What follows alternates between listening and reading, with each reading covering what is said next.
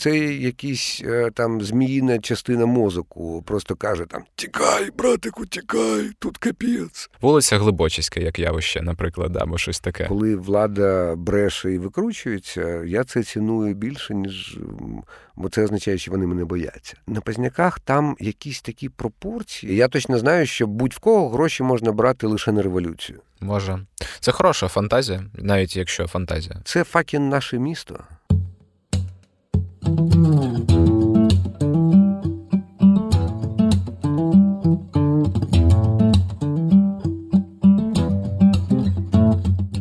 Привіт, це подкаст Підкаст. Мене звуть Олексій Кошнір. У цей епізод завітав Олексій Ковжун.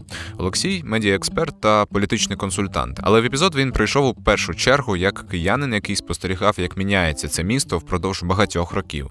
Ми, власне, поговорили про Київ, в якому живемо, яким він є зараз і в який бік змінюється, про любов і ненависть до нього. А ще не оминули увагу і марш за Київ, мерів, забудовників тощо і тощо. Тем багато велкам. До речі, якщо ви вперше чуєте цей подкаст, то обов'язково підпишіться на нас на платформі, де ви слухаєте. У нас є ще багато цікавого. Ну і приємного прослуховування. Вітаю, Олексію. Привіт. Радий, що ви завітали в нашу чудову студію. Дякую, у вас класно. Е, Дякую, дякую. Я взагалі я ж кримчанин. Я приїхав в Київ е, у 15-му році, в березні 15-го року. Мене Ну, виходить, що вже там скільки 6 7 е, рік іде, скільки я тут живу. І поки враження від Києва дуже змішані, дуже різні, е, тому що я так частково його дізнаюся, поступово дуже. Угу. І тому у мене так залежить все дуже від того, там де я живу і де я е, працюю. І я от поступово-поступово набираю цих вражень е, від міста. А ви, як корінний, можна сказати, ви ж корінний киянин? Так, втретє, як рахувати в третьому, в четвертому поколінні. Е, Непогано. І От якраз та людина, яка може казати, тут понаїхали, там щось таке. коротше. Київ не резиновий. Абсолютно, абсолютно. Мені особисто, особисто, мені хочеться зрозуміти краще Київ як місто. Що це що це взагалі за субстанція така, да? е, що тут люди роблять, як вони живуть і так далі. Я от намагаюся це все осягнути. От для вас Київ, в принципі, він був на відміну від мене. Ви бачили більше епізодів з його життя. І довше. Ну і довше, відповідно. А, От, а чи ну яка різниця між, наприклад, Києвом там 80-х, 90-х, нульових? Чи є от якісь е, е, ключові штуки, які відрізняють його в різних періодах? А, По-перше, Київ 80-х він був російськомовний. А українська звучала на базарі від е, бабусь, суржик від мусорів і вишукана українська від алкашів, що бухали в е, двох кав'ярнях і біля будинку письменника. А бухали вони страшенно, бо для того, щоб вижити українським письменникам, я думаю, що вони здавали друзів, ламались. Тобто я не можу їх засуджувати зараз, але тоді вони були трохи огидні. І перша людина україномовна, українськомовна, з'явилася в моєму оточенні в 84-85 році, коли Сергій Набока вже покійний вийшов з тюрми по амністії, де він сидів за український буржуазний націоналізм, whatever that means. І так в мене з'явилася перша людина в оточенні, яка не матюкалась, яка була православною. Е, це було дуже дивно, бо зазвичай віруючі були бабусі, і говорили українською мовою. Це був мій такий вчитель українського націоналізму, можна так сказати. Київ був ну, досить провінційним, угу. якщо завгодно. Скажімо, в Києві було 27 ресторанів і трохи більше кав'ярень, а нічна ресторація з'явилася вже в кінці 80-х, на початку 90-х на лісному масиві Червона рута. Тобто, коли приїздили іноземці, для них це було дуже дивним. І мій друг англійський казав, що будь-яке місто для мене це, ну, крім пейзажів, це якісь бари, ресторани, клуби. А куди ви ходите? І ми, А ми ходимо в гості одне до одного. Тобто було відчуття такого дуже маленького світу, який замкнений, і ми жили в такій собі внутрішній еміграції. Тобто ми не брали участь в совєтському комунізмі та молодість міра і його возводіть молодим. І ми були та, та, такою річчю в собі, і в нас було відчуття, що наш Київ, а він дуже-дуже маленький. Сьогодні ну, я абсолютно щасливий був, коли е, розпочався протест за врятування квітів України, адже там були абсолютно незнайомі люди. Uh-huh. Я не бач... я туди приїхав, не побачив жодного знайомого обличчя. Я був абсолютно щасливий. По-перше, це відбувається нарешті без нас. І є ще інші люди, які готові розширяти свою зону комфорту за межі своєї квартири, за межі свого будинку, за межі свого двору. І це дуже круто.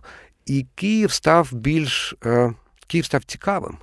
Київ став яскравим. В мене, коли було волосся, я носив його довгим, і було одно літо, коли мене кожного дня приймали мінти за зовнішній вигляд.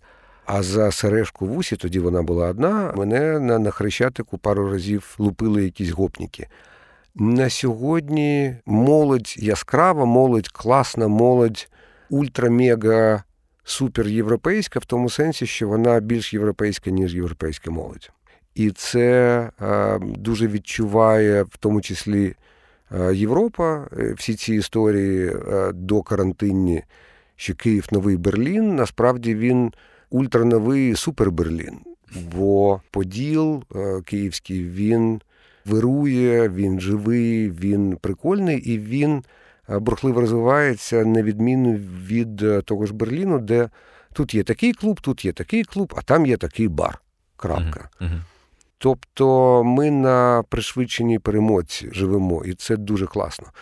Хоча маю відзначити, що насправді такі дуже-дуже помітні зміни відбулися саме після Революції Гідності.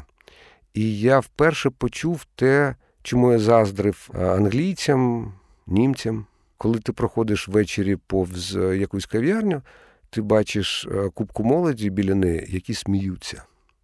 І оцей вечірній або навіть нічний сміх молоді на вулиці, для мене це було таким маркером свободи. І я це почув саме після Революції Гідності. І це дуже дуже прикольно, бо люди почали цікавитись одне одним, помічати одне одного і вийшли в ну, в абсолютно іншу. В абсолютно іншу стадію взаємодії одне з одним. А що взагалі впливає ще, окрім того, що не знаю, відбуваються якісь суспільно-політичні події на Київ як місто? Ну зрозуміло, що там влада, яка є, існує в місті.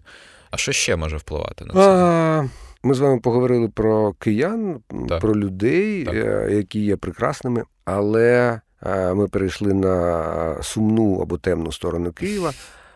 Київ є зґвалтованим містом. Угу. А Мені дуже дискомфортно, коли я підіймаюся на якусь високу точку, на якусь гору або на високу будівлю, і дивлюсь на місто, яке я пам'ятаю з дитинства, а місто є зґвалтованим. Воно не просто споплюжено, воно саме зґвалтовано. І воно виглядає, наче божевільна дитина якась покидала іграшки. Тобто такого поняття, як Skyline, який працює в, в усьому світі. Тобто, як виглядає е, обрій міста. Його нема. Тобто, це ну, бомж з вибитими зубами, це е, іклами, які стирчать е, де-інде місто віддано заробітчанам. Я маю на увазі не тим, хто кудись їздить заробляти, а тим, для кого гроші понад усе. Ті, хто забирають ті, ресурси. Ті, хто абсолютно. І насправді кияни досить, друзі, проводили декілька фокус-груп нещодавно. Кияни досить приязно ставляться до появи нових будівель. Ну, людям потрібно десь жити, а може житло стане дешевше, ну, най буде. А насправді це відбувається за наш з вами рахунок.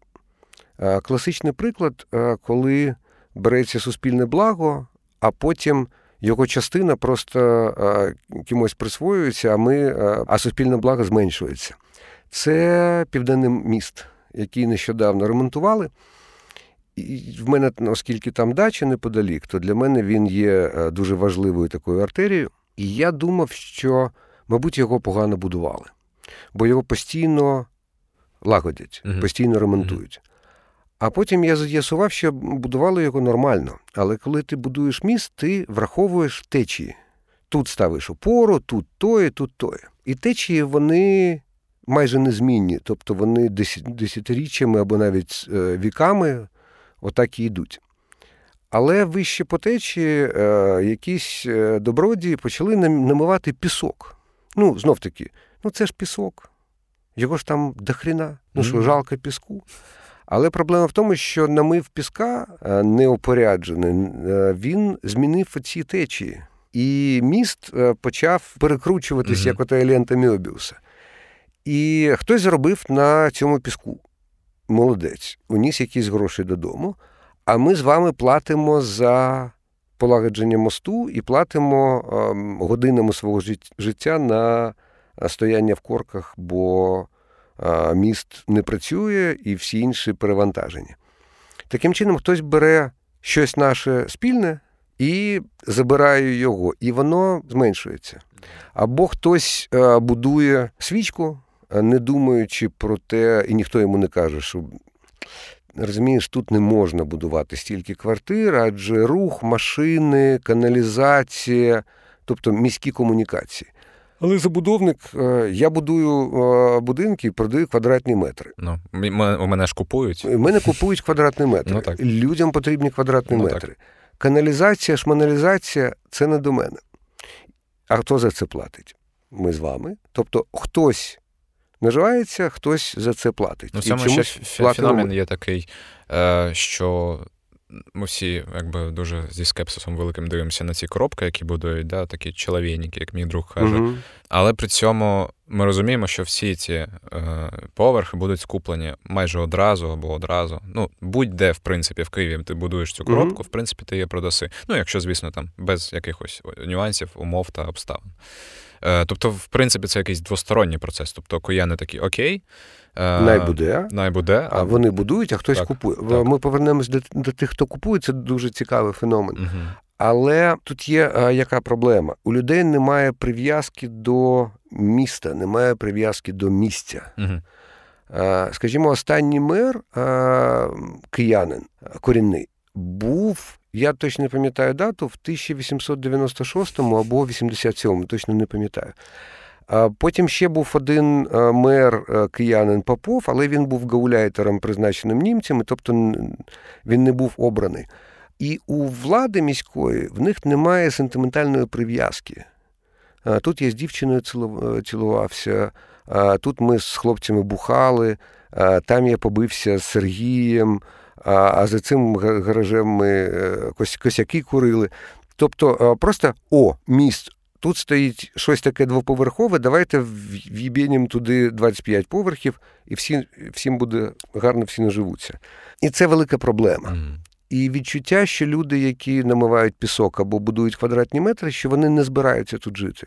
Тобто для них це така нивка, яку вони оруть, з якої вони здобувають якісь свої грошики, напевно, для того, щоб поїхати кудись і жити там, де нормально, mm-hmm. там, де а, і повітря чисте, і доїхати з е, точки А в точку Б можна, і водичка чиста.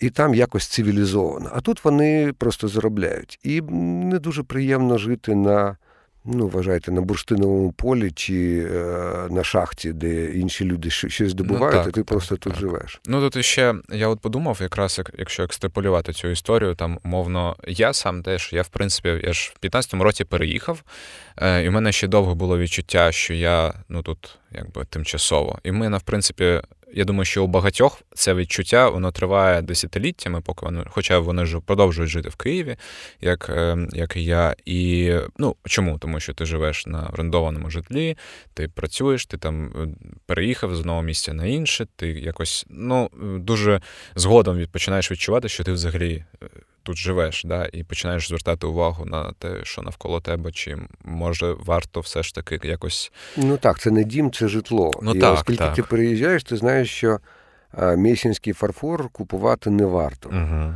Навіть якщо ти можеш собі дозволити, навіть якщо ти його любиш, бо ну, з точки А в точку Б ти не можеш переїхати. Угу. А от якраз в Києві ж багато таких людей, які приїжджають і залишаються, е, або не знаю, працюють тут тільки, і потім їдуть. Ну тобто, це, це таке... з одного боку, це перевага Києва, так.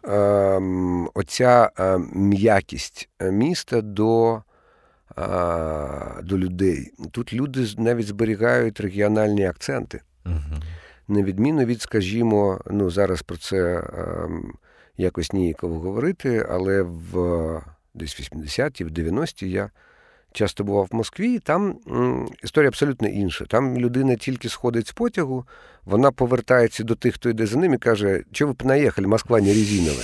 Бо він першим зійшов, він вже москвіч. Так. Це неймовірно а, жорстке місто, і яке дуже чітко людей змушує асимільовуватись переймати акцент, манеру говорити, манеру вдягатися, манеру витрачати гроші на те, а не на інше, і все таке інше. Київ це дуже м'яке місто. І тому тут дуже комфортно. І тому сюди комфортно переїжджати.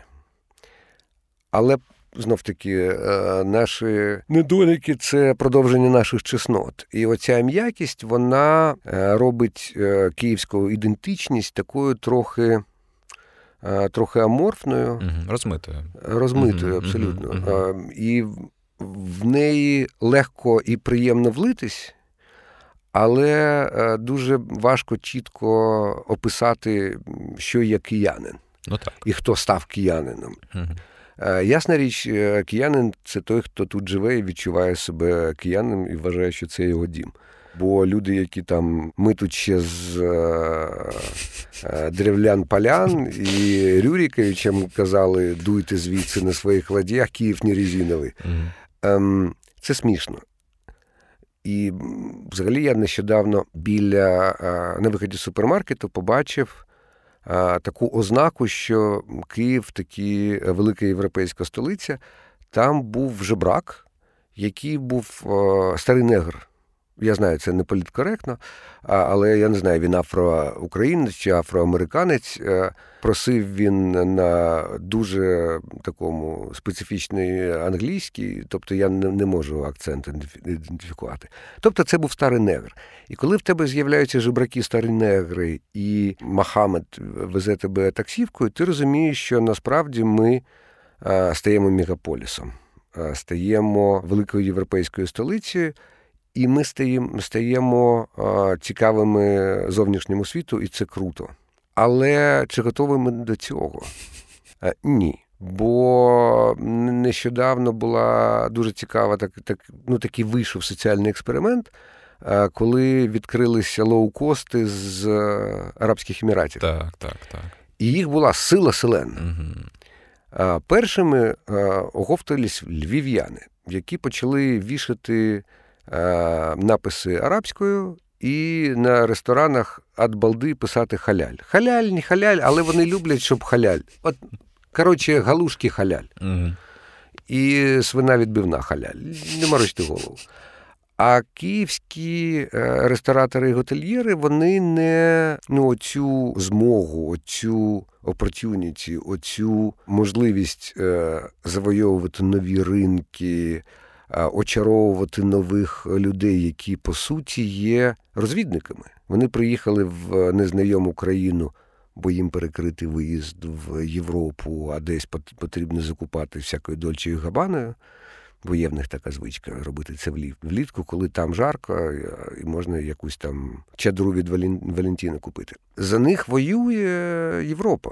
А киевские рестораторы и ательєри так, а ну, ще одні понаїхали, ну, хер з ними. Так. Чи є в нас а, якісь регуляторні механізми хто а, щодо громадянства України? Ні, вони не дуже гарно працюють. Тобто ми вже стаємо а, мегаполісом, але це буде травма, коли ми усвідомимо, що ми вже є мегаполіс.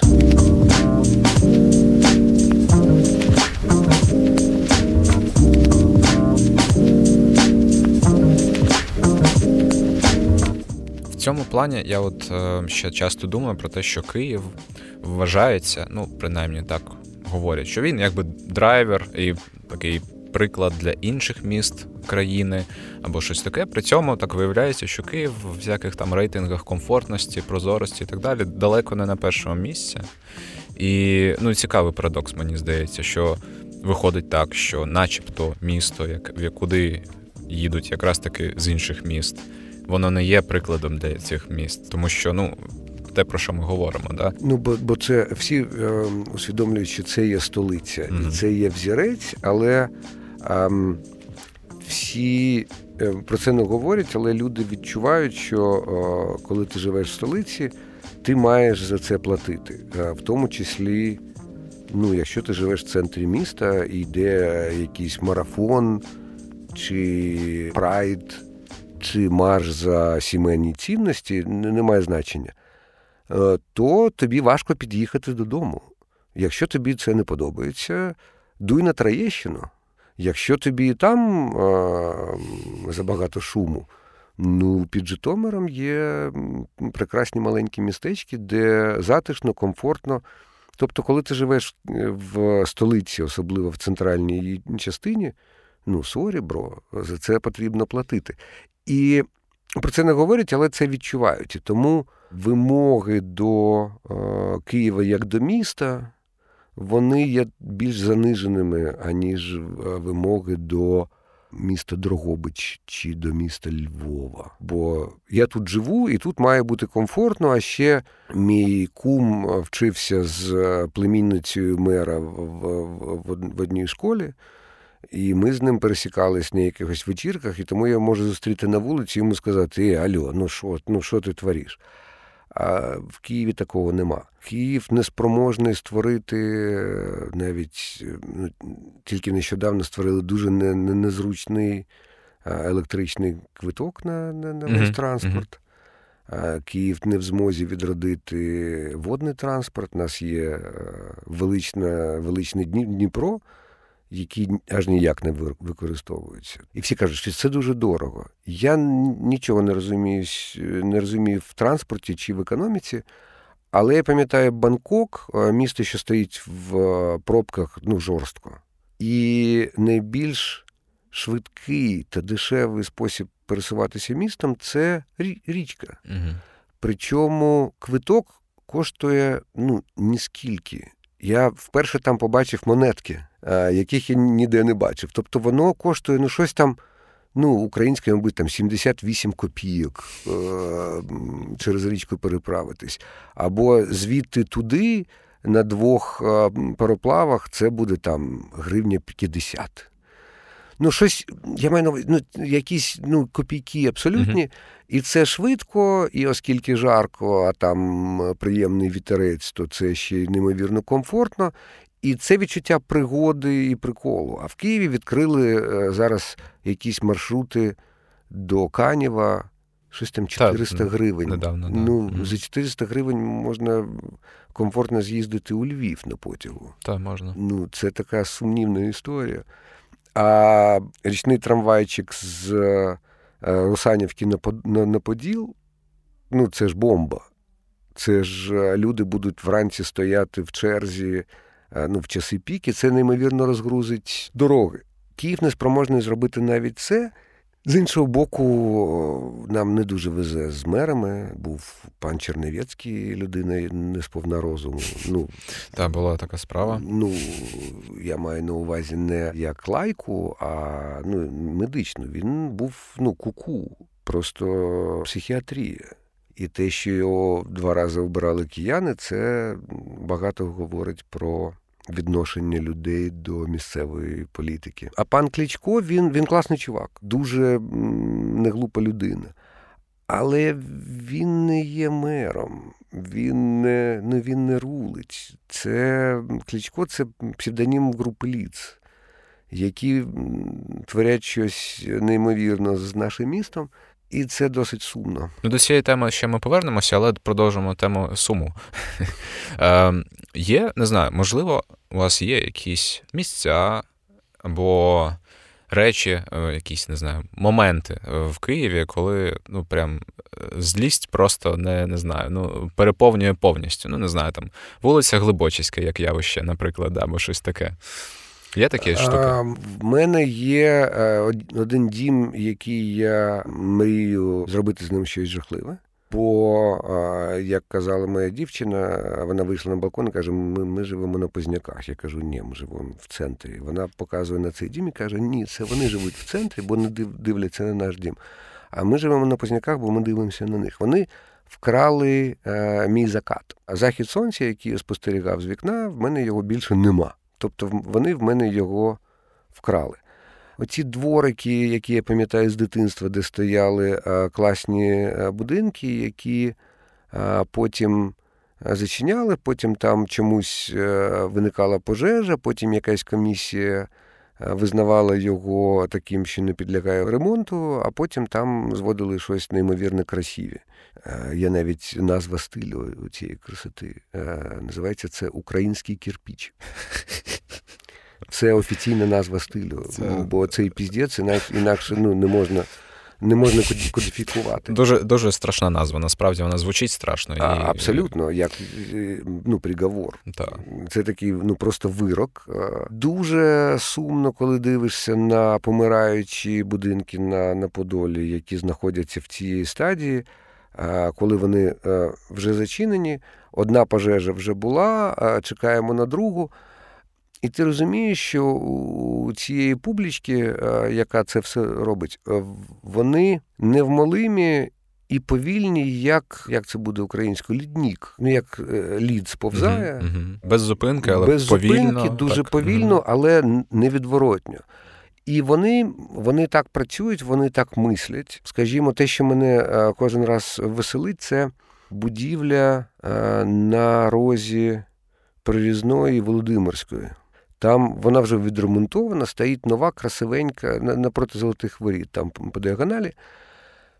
Там був е, готель ресторан Лейпциг е, в совєтські часи, і я точно знаю, відколи воно було закрите на ремонт. Бо в 1985 році ми з е, покійним Сергієм Набокою підробляли на зйомках якогось совєтського гівна кіна ми там грали е, хіпарів, е, що курять марихуану в притоні. І будівля була закрита, і ми там зображували, бо волосся було довге, окуляри, вся ця історія. Просто нам давали якісь там папіроси, ми зображували, що ми їх куримо 10 рублів в день, 10,80 день платили, класні гроші. І там вже до того там була художня майстерня, художні майстерні. До того там вже була пожежа, тобто десь з початку 80-х ця будівля стоїть закритою. І вона закрита в 2021 році. Я маю підозру, що там інвесторів різних прикопано не один десяток. Але якби вони здавали це під, я не знаю, ну під будь-що, то ну, місто мало б якийсь прибуток, люди мали б якийсь прибуток, і в центрі міста не було б таке сліпе п'ятно.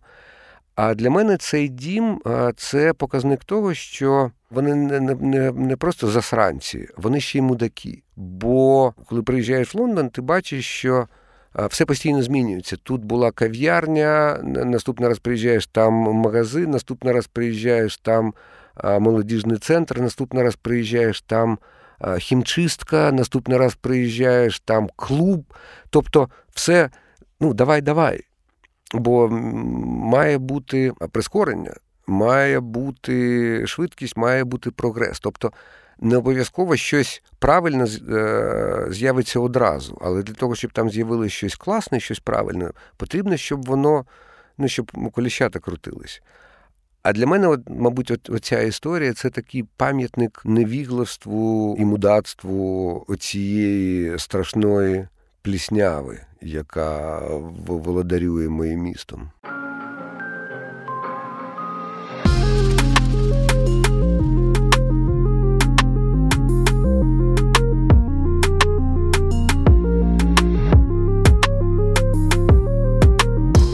От якраз в тему просто е, запитання від нашої патронки Ксенії. Патрони це ті, що uh дають нам гроші. Дай їм Боже здоров'я. Та. Е, патронка Ксенія запитує: що змушує пана Олексія лишатися в Києві всі ці роки? О, Дякую. Це дуже цікава історія. Десь в 90-ті, як і всі діти Савка, я мріяв вирвати з Савка і сваліть кудись в ідеалі в Лондон, бо це найкраще місто на планеті Земля. А потім я зрозумів, що в Лондоні я можу встроюватись в існуючу систему. А в місті Київ я можу впливати на процеси так, таким тим чи іншим способом. І в мене е, більше е, ступенів свободи, і мені цікавіше. Це не про виживання, це не про встроювання, це про діалог е, з людьми, діалог з містом. Тут цікаво, тут прикольно. Угу. Я насправді погоджуюсь, що це таке, от якраз таки через ті особливості, про які ви вже сказали. Ем, тут можна не не відчувати тиску ці, цього, от не знаю, ну не бюрократії, це щось інше. Це от скоріше усталої якоїсь системи, Сталої да, системи, яка існує вже і буде існувати ще століття, мабуть. І все з нею буде добре. Ну, це, мабуть, її перевага. Але якраз таки інший, інший бік, це те, що ти тобі треба підлаштовуватись. І якраз, от, е, щоб трошки відійти від теми суму, жалю, е, також Ксенія запитує, які улюблені місця в місті серед тих, що вже зникли, і серед тих, що з'явилися недавно. Я дуже люблю старе місто в високості, ну, то, що ще називалось Княжий Град, е, Рейтерська, Ярвал. Там дуже класно. Мені страшенно подобається Поділ, при тому, що там жахливі тротуари, там неможливо пройти, проїхати, там а, воно все не неупорядковане, але в тому є а, прикол цієї емерджентної системи, коли. А, це як в первородному бульйоні. Щось е, визріває, щось е, відмирає і цим підпитує щось е, інше нове. Тобто відчуваєш таке булькання. Я досить недавно примирився з Андріївським узвозом, бо для мене це був такий ну, класна вуличка, з якої зробили такий туристик креп. Але я знаходжу в цьому свій свій прикол. Особливо зараз там з'являються якісь місця, там, там де цікаво. Старий ботанічний сад, той, що Фоміна дуже люблю. Ну, Я там в дитинстві на на саночках їздив, досі там живу поруч. Там непогано. Тобто він не такий окультурений, як більш новий ботанічний сад. І там є таке відчуття не парку, навіть а такого лісу е, серед міста. В цьому є прикол. З новопоявлених я дуже, мені дуже некомфортно на Позняках. Неймовірно, відчуття такого екстенціального жаху. Я намагався це аналізувати і зрозумів, що ну, зазвичай е, всі будівлі на планеті Земля, вони співмірні людині. Золотої січення, вся ця мазута. Окрім таких будівель, що поза межами людяності, як то піраміди єгипетські чи електростанція Батерсі, що є таким храмом е, електрики в Лондоні, або Госпром в Харкові, така абсолютно інопланетна будівля.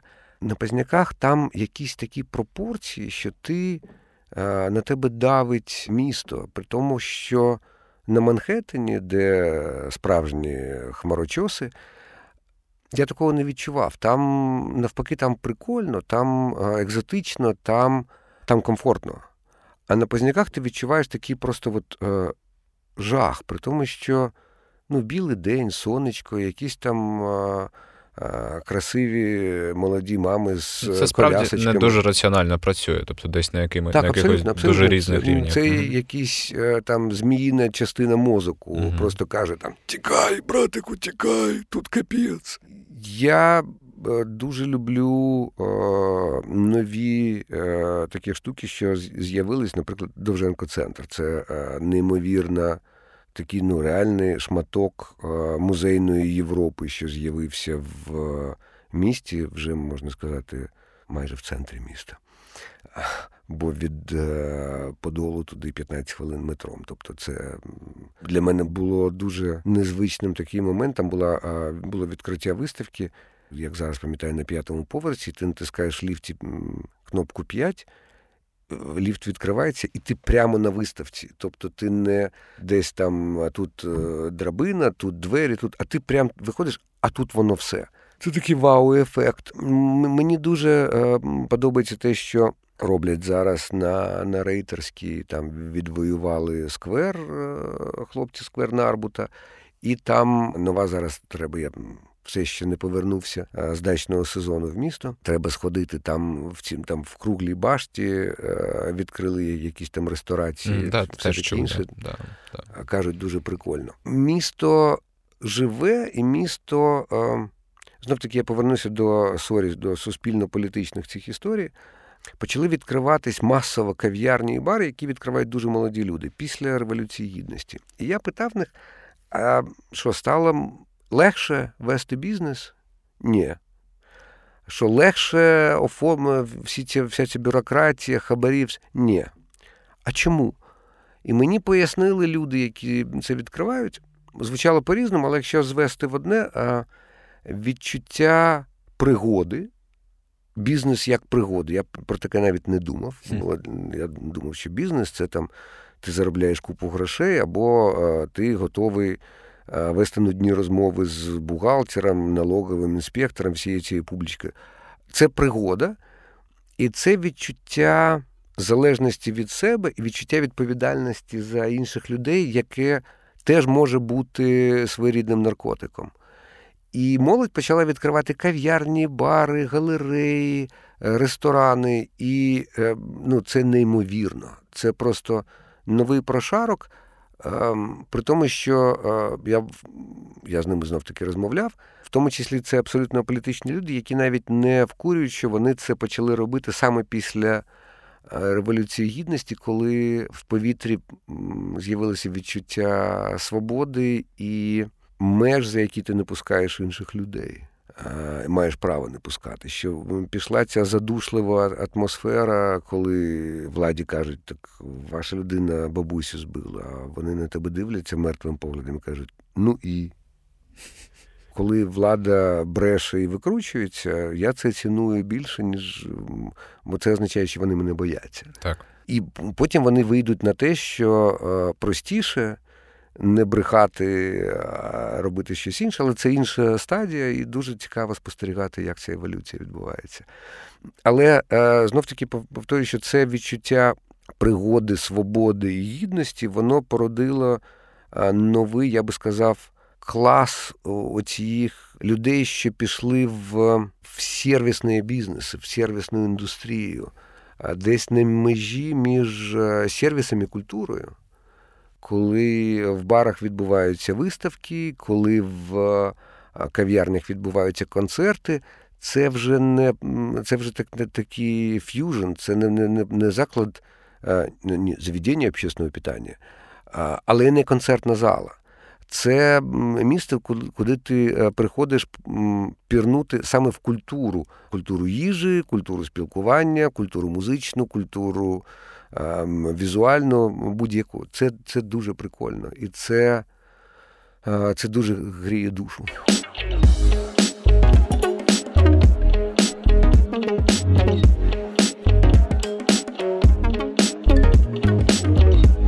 Цей подкаст насправді вийде там за два тижні, як ми записуємо, і марш за Київ вже відбудеться. Угу. Не знаємо, що там як буде, що як пройде, але ну зараз ми в цьому часі говоримо е, від цього часу. Брати участь е, будете? Чи як взагалі? А, так, е, буду. Там е, багато друзів, багато знайомих, багато просто приємних і прикольних людей. І в мене був скепсис, адже до цього до, до нього доклався доклався офіс президента, так, ну, який якраз зараз я... збиває масьє Клічка. От я якраз хотів про це і спитати. Да, ну... І е. це і це, і це факт. Угу. А, І в мене були вагання. А, Адже ресурси вони мають медійні фінанси, всі вони мають е, смак, е, запах і все таке інше. І я точно знаю, що будь-в кого гроші можна брати лише на революцію. Бо ти плануєш все знести, і тобі не чхати. Хоч у тих, хоч усіх, все одно всіх розстріляємо. Е, тільки на революцію. Але тут відбулася дуже цікава історія, що пройшли алхімічні процеси, навіть якщо е, придумка з'явилася за підтримки Офісу президента, навіть якщо це в одному векторі з їхньою мрією е, е, позбавити пана Клічка частини влади, а насправді влади, а насправді не пана Клічка, а його. Це таку пляму хто... і, і, і угу. все таке інше. Як це було в Вінніпусі, друзі, родственники, знайомі кроліка. Ну, цю всю публічку. Все одно це привід подивитись на одне одного, привід поговорити про проблеми. І привид киянам усвідомити, що це факін наше місто. Воно не клічка, не президента, не будь-кого там вони хочуть призначити. Ні-ні-ні, ні це наше місто. І навіть якщо офіс президента цю історію запустив, вони. Я вангую, вони вийдуть на ту історію, де опинився Масьє Горбачов, який вирішив зробити Совєтський Союз з чоловічським ліцом, відпустив гайки і все накрилось медним тазом. І тут я думаю, що коли все ще не не так багато все ще різних ініціатив, як то Садиба Барбана, Квіти України, Сквер Чкалова, Протасів. Протасів Яр. Тобто, це такі для багатомільйонного міста їх мало, їх замало. Але коли вони стають е, помітними, коли вони починають спілкуватися одне з одним, вони оцей вірус, що вірус гідності, вірус. Вірус відчуття відповідальності, вірус концепції розширення зони комфорту, вони його е, роблять публічним. І я вангую, що після цього маршу таких ініціатив стане набагато більше, бо є історія успіху.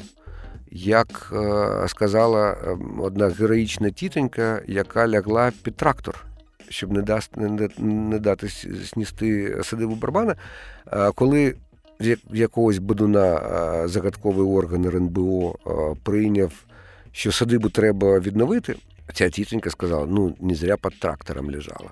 І вона права. І коли ти отримуєш зворотній зв'язок, що я можу, а разом ми можемо набагато більше, то це вихід людей за межі цієї э, парадигмы, яку насаджував Савок. Ну, мы люди маленькие, от нас ничего не зависит. У них своя свадьба, у нас своя. Ты давай не высовывайся, потому что знаешь, чем закончится. А, І вихід в нормальну ситуацію, коли Альо, мужики, ви що тут робите? А не пішли звідси в сраку. Хто я? Я тут живу. Нозями, нозями. І оця історія вона стане більш масовою, вона стане більш прикольною, вона стане більш е, цікавою, бо насправді на сьогоднішній день е, оці протестні двіжі це більш цікаво, е, ніж е, більшість вечірок. Музика краща, публічка краща. І це ще безкоштовно і в день, і такі всі яскраві, і такі всі класні. Якби мені було 19, я б там і жив. Знову ж, якщо повертатись до теми маршу, немає відчуття, що це якби такий марш за все хороше. Тут важлива штука, що кожен за своє. Там вони е, класно придумали, що є колона легкого транспорту, ну як я з самокатом, є колона архітекторів, у яких своя історія, є колона екологів. Тобто, так, це, це за все хороше, але кожен за своє. І в кожного є така собі Е, зони інтересів, зона відповідальності. І ну, я вірю в такі вирі, в такому поживному бульйоні і народжували життя на землі. Тобто там може народитись. Я навіть не знаю, новий е, громадський рух Києва, який може навіть потім отримати якесь політичне забарвлення, і нарешті, ну це я так е, в порядку бреда, що називається, і нарешті ми вийдемо за межі протестного е, двіжу і е, увійдемо в ситуацію, коли ми висуваємо своїх представників у владу, щоб вони керували нашим життям, і ми їм надамо, е, надаємо ці повноваження. Бо в нас непогано виходить збивати гандонів. Ну, в цілому, Це ми так. навчилися. Угу, угу. Стягувати негідників зі штані, за штані з крісел. З перемінним успіхом на пана Авакова пішло багато років, але якось е, виходить. Але посадити свою людину в крісло, як це навчилися робити представники великого бізнесу, тобто, коли група інтересів усвідомлює себе такою, висуває свого представника, за нього там скидаються грішми, починає за нього агітувати, якось його кудись просуває з тим, що він один з нас, і він чітко знає, перед ким він несе цю політичну відповідальність. І йому впадло взяти хабар.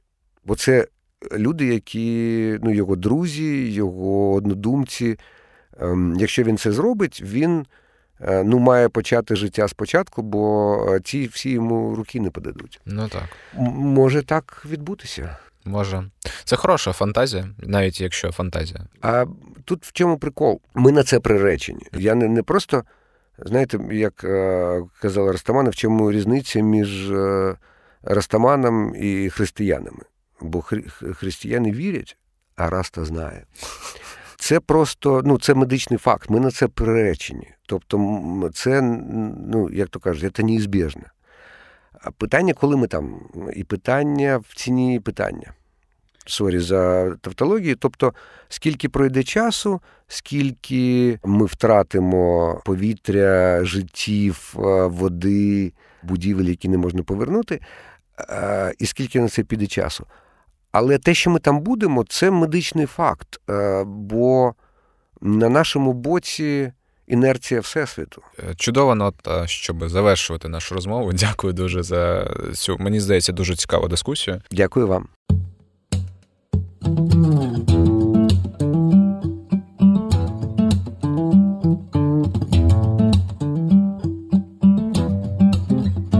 Дякую, що послухали цей епізод. Якщо він вам сподобався, то обов'язково лишайте свої відгуки на Apple Podcasts, пишіть свої коментарі та поширюйте епізод у своїх соцмережах. Ми будемо дуже вдячні. Окрім того, нас можна підтримати на Патреоні. Посилання ви знаєте де. Ну а з вами був подкаст Підкаст. Мене звуть Олексій Кушнір. У гостях був Олексій Ковжун. На все добре.